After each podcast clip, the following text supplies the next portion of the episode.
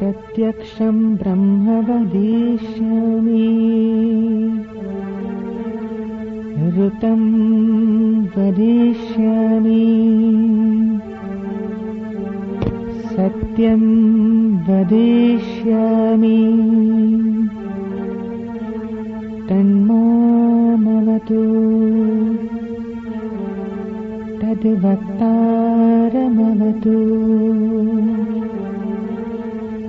তোমার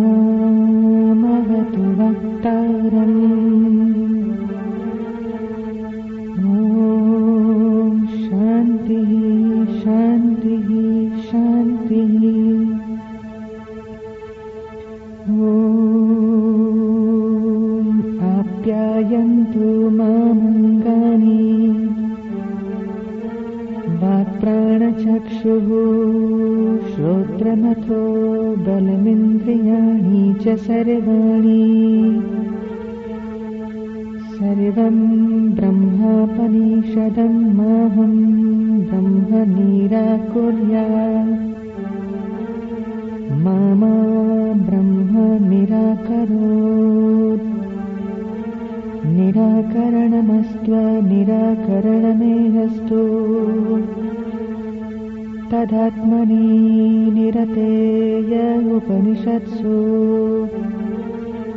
धर्मस्ते ते मयि सन्तु ते मयि सन्तु। ॐ शान्तिः शान्तिः शान्तिः। ॐ वाग्मे मनसि प्रतिष्ठिता प्रतिष्ठितम्। आविराविर्महेधी।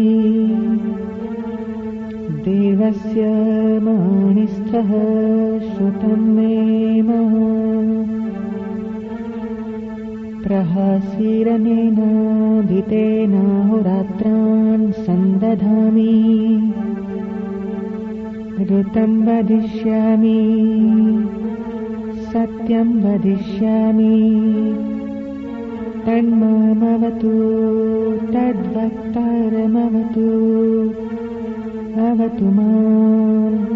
वक्तारमवतु वक्तारम्।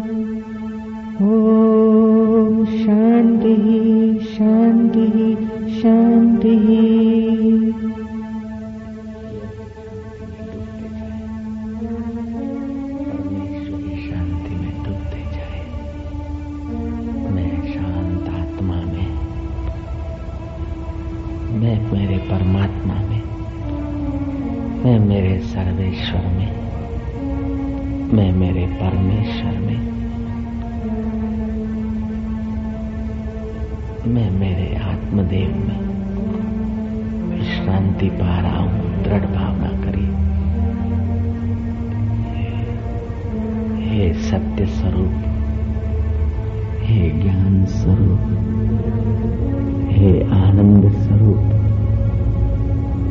प्रेम स्वरूप हे परमेश्वर, हे करुणा वरुणालय, हे आनंद दाता हे माधुर्य दाता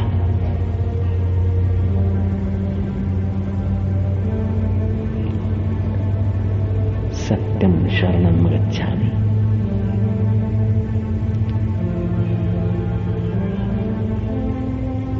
ईशं शरणं गच्छामि।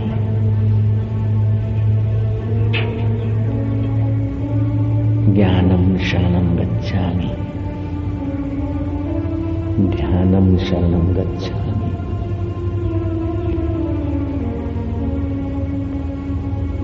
आनन्दं शरणं गच्छामि। ॐ आनन्द। मधुर आनंद निर्वासनिक आनंद, निर्विकारी आनंद, निरंजन देव का आनंद, परमेश्वर देव का आनंद।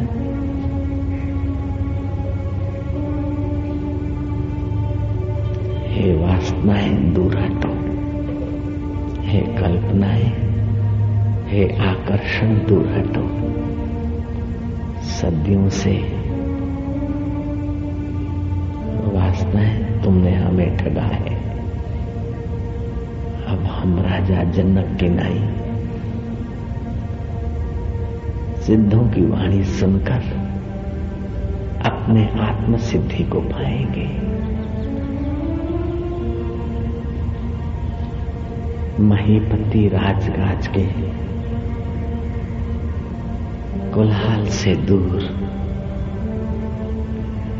एकांत अरण्य में सैर करने गए। मंत्रियों को, टहलुओं को, उस एकांत अरण्य में दूर ठहरने को कह दिया। जैसे राजा जनक उस आत्मदेव में परमेश्वर स्वभाव में जग गए। भी जग जाए। राजा जनक, उस शांत अरण्य में प्रवेश पाए जैसे इंद्र।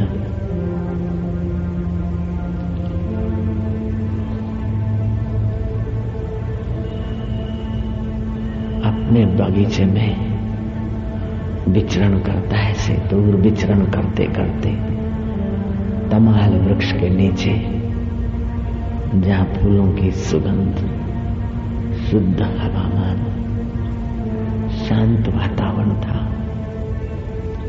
महीपति जनक, तमाल वृक्ष के नीचे बैठे शांत हुए।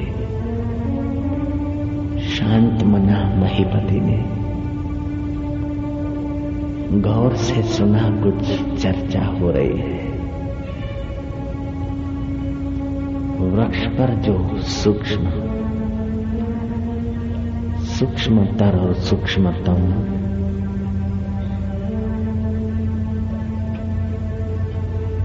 आत्म अनुभव में विचरण करने वाले सिद्ध पुरुष थे। वे आपस में गोष्ठी कर रहे थे। प्रथम सिद्ध ने कहा, हम उस आत्मा की उपासना करते हैं। हम उस आत्म मंदिर में प्रवेश पाते हैं।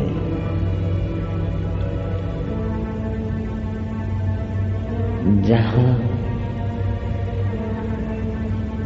बुद्धि की इच्छा पूरी होती है, धारणा पूरी होती है, और हृदय में सुख प्रकट होता है। मनोवांछित मिलने से मन क्षण भर शांत रहता है।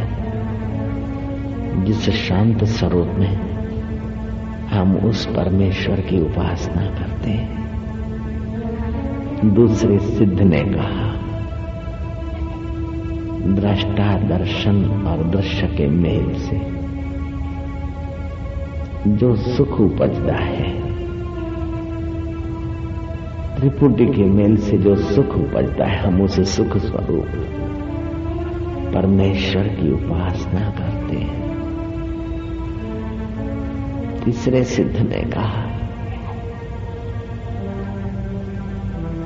जिसकी सत्ता से श्वास भीतर आता है, भीतर आते समय सो की ध्वनि उठती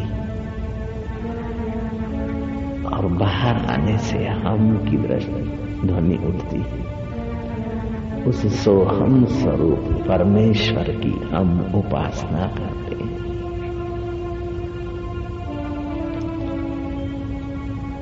जिसकी सत्ता पाकर मति निर्णय करती है मन स्फुरित होता है, चित्त चिंतन करता है, और जीव अहम करता है, उस सब के उद्गम स्थान, सर्वाधार, सर्वेश्वर परमेश्वर की हम उपासना करते हैं। चौथे सिद्ध ने कहा,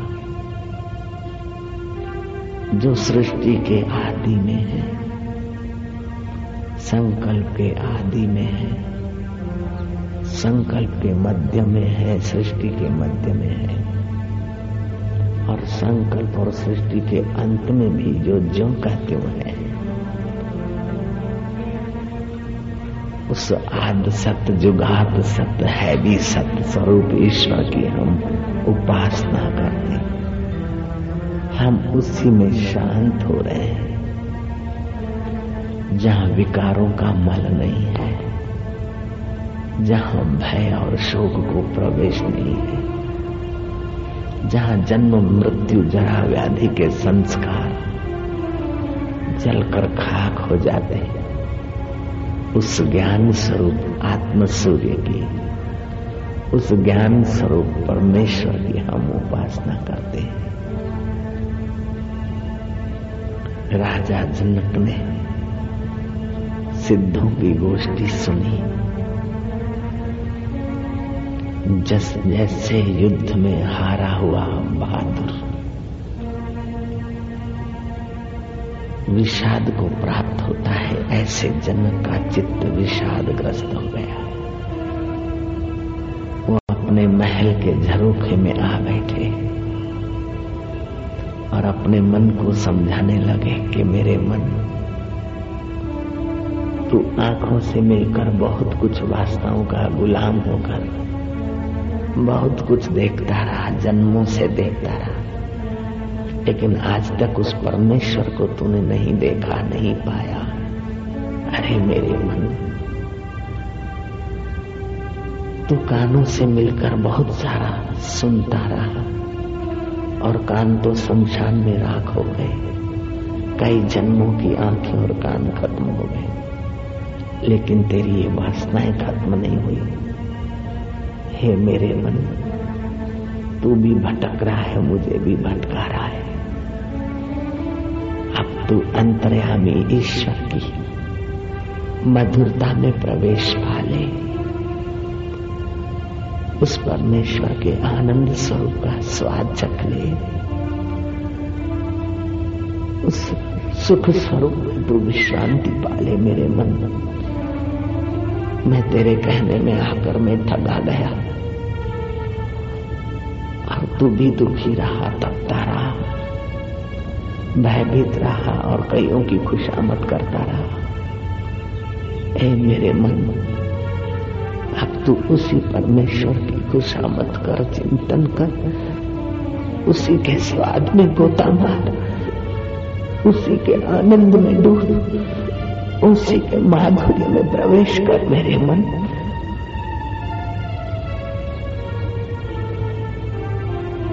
स्पर्श इंद्री से मिलकर काम वासना का सुख भोगने गया।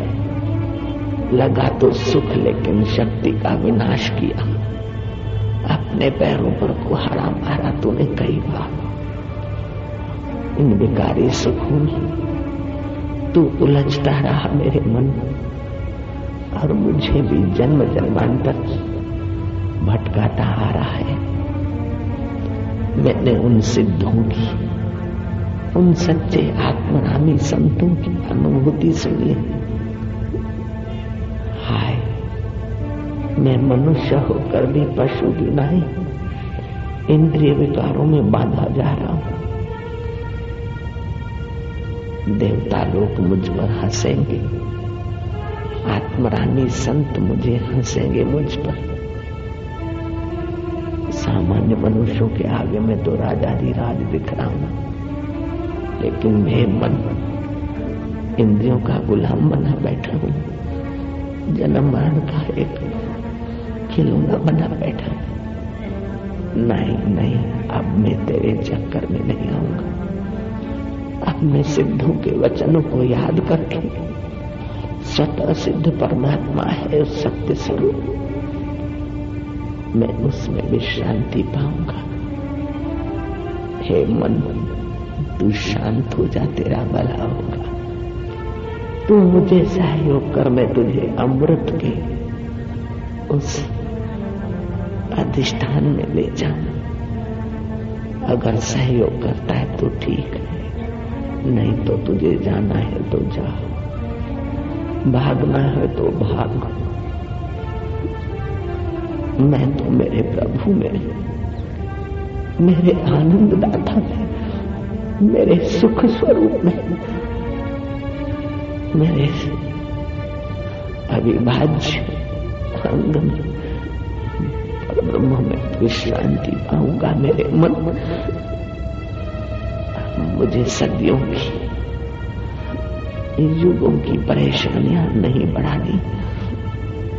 जहाँ कोई परेशानी का प्रवेश नहीं है, मैं उस परमात्मा सुख में शांति पाऊँगा। उस निर्वासनिक नारायण में। रोम रोम में रमने वाले उस राम स्वरूप में।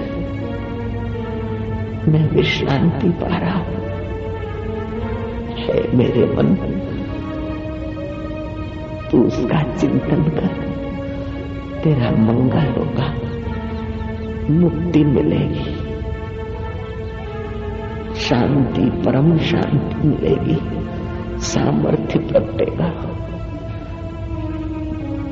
निर्वासनिकता से शांति मिलती शांति से सामर्थ्य। और नित्य नवीन रस प्रकट होता है। और तू संसारी रस के लिए भाग भाग कर परेशान हो रहा है। वो तो विकार है रस के नाम से, और यहाँ तो रस ही रस है। नित्य नवीन प्रेम की प्राप्ति होगी। तेरी दृष्टि मात्र से संसारियों के चित्त में भी प्रेम का प्रसाद प्रकट होगा। तू ऐसा मन मेरे मन। आजा विश्रांति पाले नहीं तो जा तुझे भटकना है तो भटक। मैं तो मेरे प्रभु का हूँ। मैं तो मेरे चैतन्य स्वरूप का हूँ। मैं तो मेरे आनंद स्वरूप का हूँ। मैं तो मेरे अकाल पुरुष का हूँ। मैं तो मेरे निरंजन नारायण का मैं नारायण का नारायण मेरे। मैं आनंद स्वरूप आनंद स्वरूप, परमात्मा मेरे। मैं सुख स्वरूप का सुख स्वरूप, ईश्वर मेरे। मैं ज्ञान स्वरूप का ज्ञान स्वरूप मेरे, प्रभु मेरे। जहाँ तुझे भटकना है तो। भगवान वशिष्ठ कहते हैं, राम जी राजा जनक ने मन को समझाकर उस नित्य मुक्त शुद्ध बुद्ध परमानंद में विश्रांति पाई। जनक के चित्त में परमात्मा के प्रसाद का प्रागट्य हुआ। वो राजा होते हुए भी जनक महाराज हो गए। उन्होंने महान राज्य में विश्रांति पाई। तीन मिनट भी उस महान राज्य में विश्रांति पाने से वासना का ज़ोर फिर पहले जैसा नहीं रहता। तीन मिनट भी उस परमेश्वर में विश्रांति पाने वाले को दोबारा गर्भवास का नरक नहीं भोगना पड़ता है। उस अंतर्यामी नारायण की उपासना छोड़कर जो बाहर के तथाकथित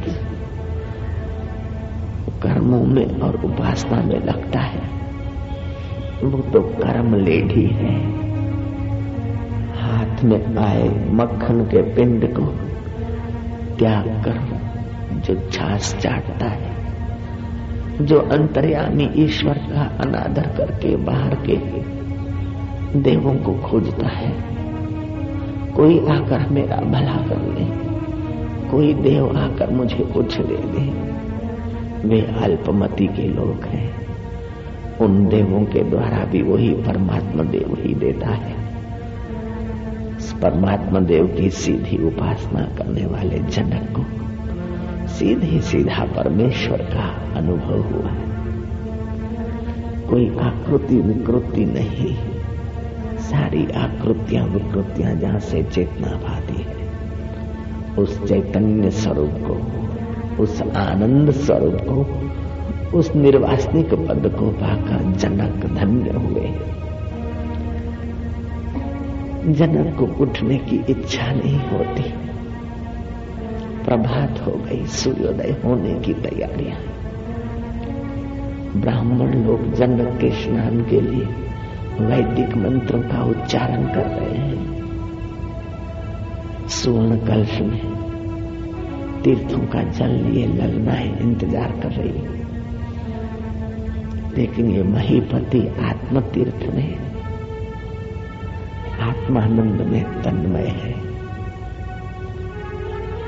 जनक ने धीरे से आँख खोली, दृष्टि घुमाई।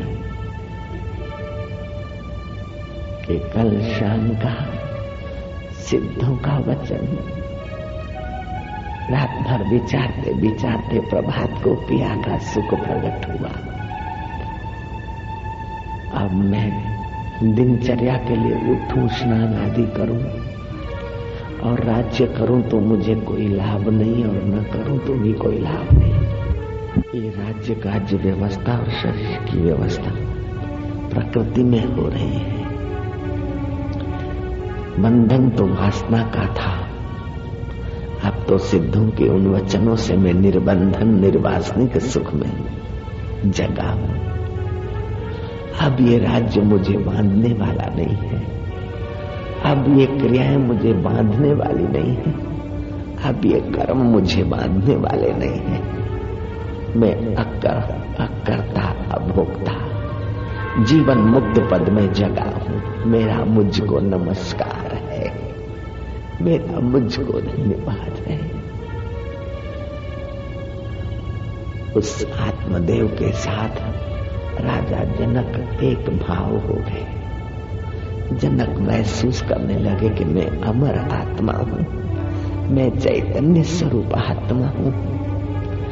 मैं व्यापक विभू पर ब्रह्म परमात्मा का अविभाज्य स्वरूप हूँ जनक उठे, नाहे धोए राज्य काज संभाला। लेकिन चित्त में वो परमात्मा सुख है। अब वासना से प्रेरित होकर निर्णय नहीं हो रहे हैं। अहंकार से प्रेरित होकर निर्णय नहीं होते। सुख बुद्धि से प्रेरित होकर निर्णय नहीं हो रहे। अब हीन अनुशासन नहीं है, अल्प अनुशासन नहीं है। अब तो महान अनुशासन है उस महीपति के हाथ में।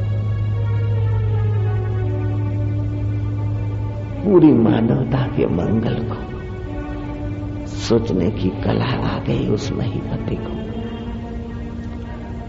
वो प्राणी मात्र का हितेशी, प्राणी मात्र में अपने परमेश्वर का अनुभव करने वाला महीपति। राजकाज करते निर्लेप रहे। भगवान वेद व्यास के सुपुत्र सुखदेव जी महाराज, राजा जनक के द्वार पर पहुँचे हैं।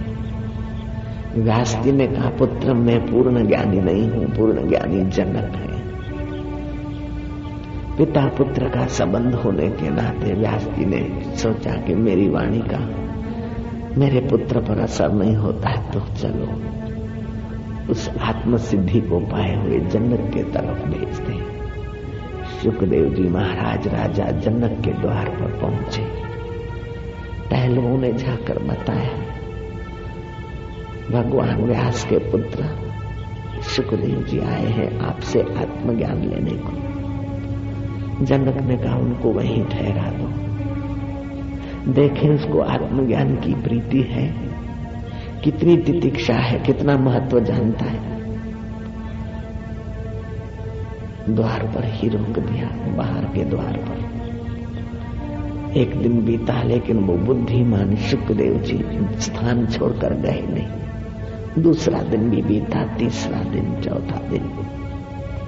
पांचवा दिन भी पसार हो गया, छठा दिन भी अब सूर्यास्त होने को है। सातवा दिन का सूर्योदय हुआ। जनक ने पूछवाया कि है कि चले गए? बोले, महाराज है। बोले, उसे अंतपुर में लाओ। खूब सुख में सुखद व्यवस्था करो। उनको अंतपुर में लाया गया। ललनाएँ उनकी चाकरी में लगी। खूब भोग पदार्थों के बीच उनकी सेवा होने लगी। सात दिन बीत गए, जनक ने पूछा, भोग को देखकर भागे तो नहीं बोले, भागे भी नहीं। अच्छा भोग को देख लगे तो नहीं बोले, लगे भी नहीं। उनका तो एकमात्र लक्ष्य है कि पाऊँ तो परमात्मा सुख को पाऊँ। पाऊँ तो अपने पिया को आनंद को पाऊँ पाऊँ तो मेरे निरंजन नारायण को ही पाऊँ। जनक भीतर से प्रसन्न हुए कि परमात्मा का प्रसाद पाने की जिज्ञासा है, अधिकारी है। भोग के कीचड़ में, दलदल में नहीं, डूबे ललनाओं के आकर्षण में नहीं लगे। उच्च कोटि के जिज्ञासु हैं, उच्च कोटि के पुरुष हैं। ऐसे तीसरे सात दिन बीते। इक्कीस दिन हो गए। जनक ने अपने निकट बुलाया सुखदेव जी को। और पूछा, हे ब्राह्मण कुमार, क्या चाहते? सुखदेव जी कहते कि जगत आडंबर कैसे बना और ये बंधन का पसारा कैसे हुआ? वो सत्य स्वरूप परमेश्वर क्या है? राजा जनक ने कहा, हे ऋषि कुमार, आपके पिता ने जो उपदेश दिया है, वही है वास्तव में। और ये जगत आडंबर मन की वासना से ही विस्तृत हुआ है। वासना ही बंधनकारी है। निर्वासनिक नारायण ही नारायण का सुख है। जैसे स्वप्न में फुरना फुरता है सब सत्य भासता है। स्वप्न काल में स्वप्न सत्य भासता है। ऐसे ही चित्त की वृद्धि से जगत सत्य भासता है। लेकिन ये बदलने वाला है। सत्य स्वरूप तुम्हारा आत्मा है, उसी में विश्रांति पाओ। सत्य स्वरूप वो परमेश्वर है, उसी में चित्त को लगाओ, मुनीश्वर।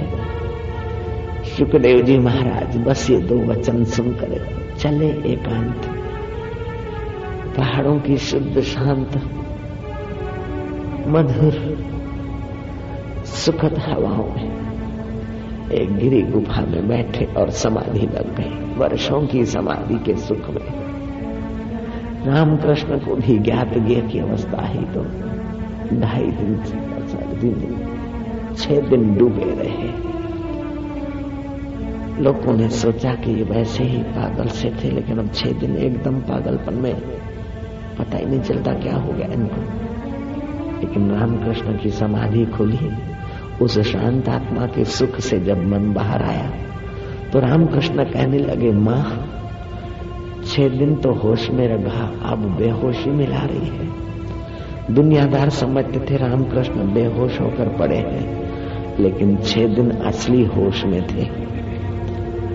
अभी आप छह घड़िया भी असली होश में, असली परमेश्वर सुख में गोता मारते हैं तो दुनिया का कोई सुख इसके आगे टिक नहीं सकता, बराबरी नहीं कर सकता, महत्व तो नहीं दिखा सकता।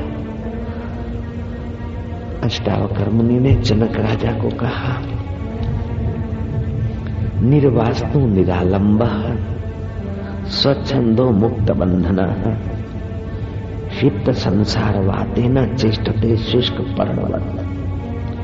ज्ञानी पुरुष निर्वासनिक, वासना रहित अवलंबन रहित, स्वच्छंद और बंधन रहित, संसार रूपी वायु से प्रेरित होकर।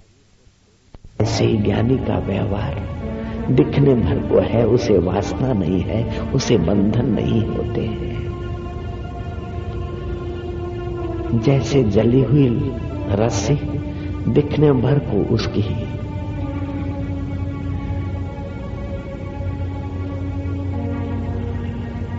उसके बल दिखने भर को है, वो बांधने के काम में नहीं आते। ऐसे जिसने आत्म सुख में विश्रांति पाई, उसका खाना पीना, उठना, बैठना, बोलना, चलना, वासना रहित सहज प्रारब्ध वेग से होता। सुख में वो आकर्षित नहीं होता और दुख में वो भीतर से दुखी नहीं होता। खिन्न होते हुए भी वहाँ खिन्नता नहीं पहुँचती, वह ज्ञानवान सदा उसमें रमण करता है। निर्बलताओं का अंत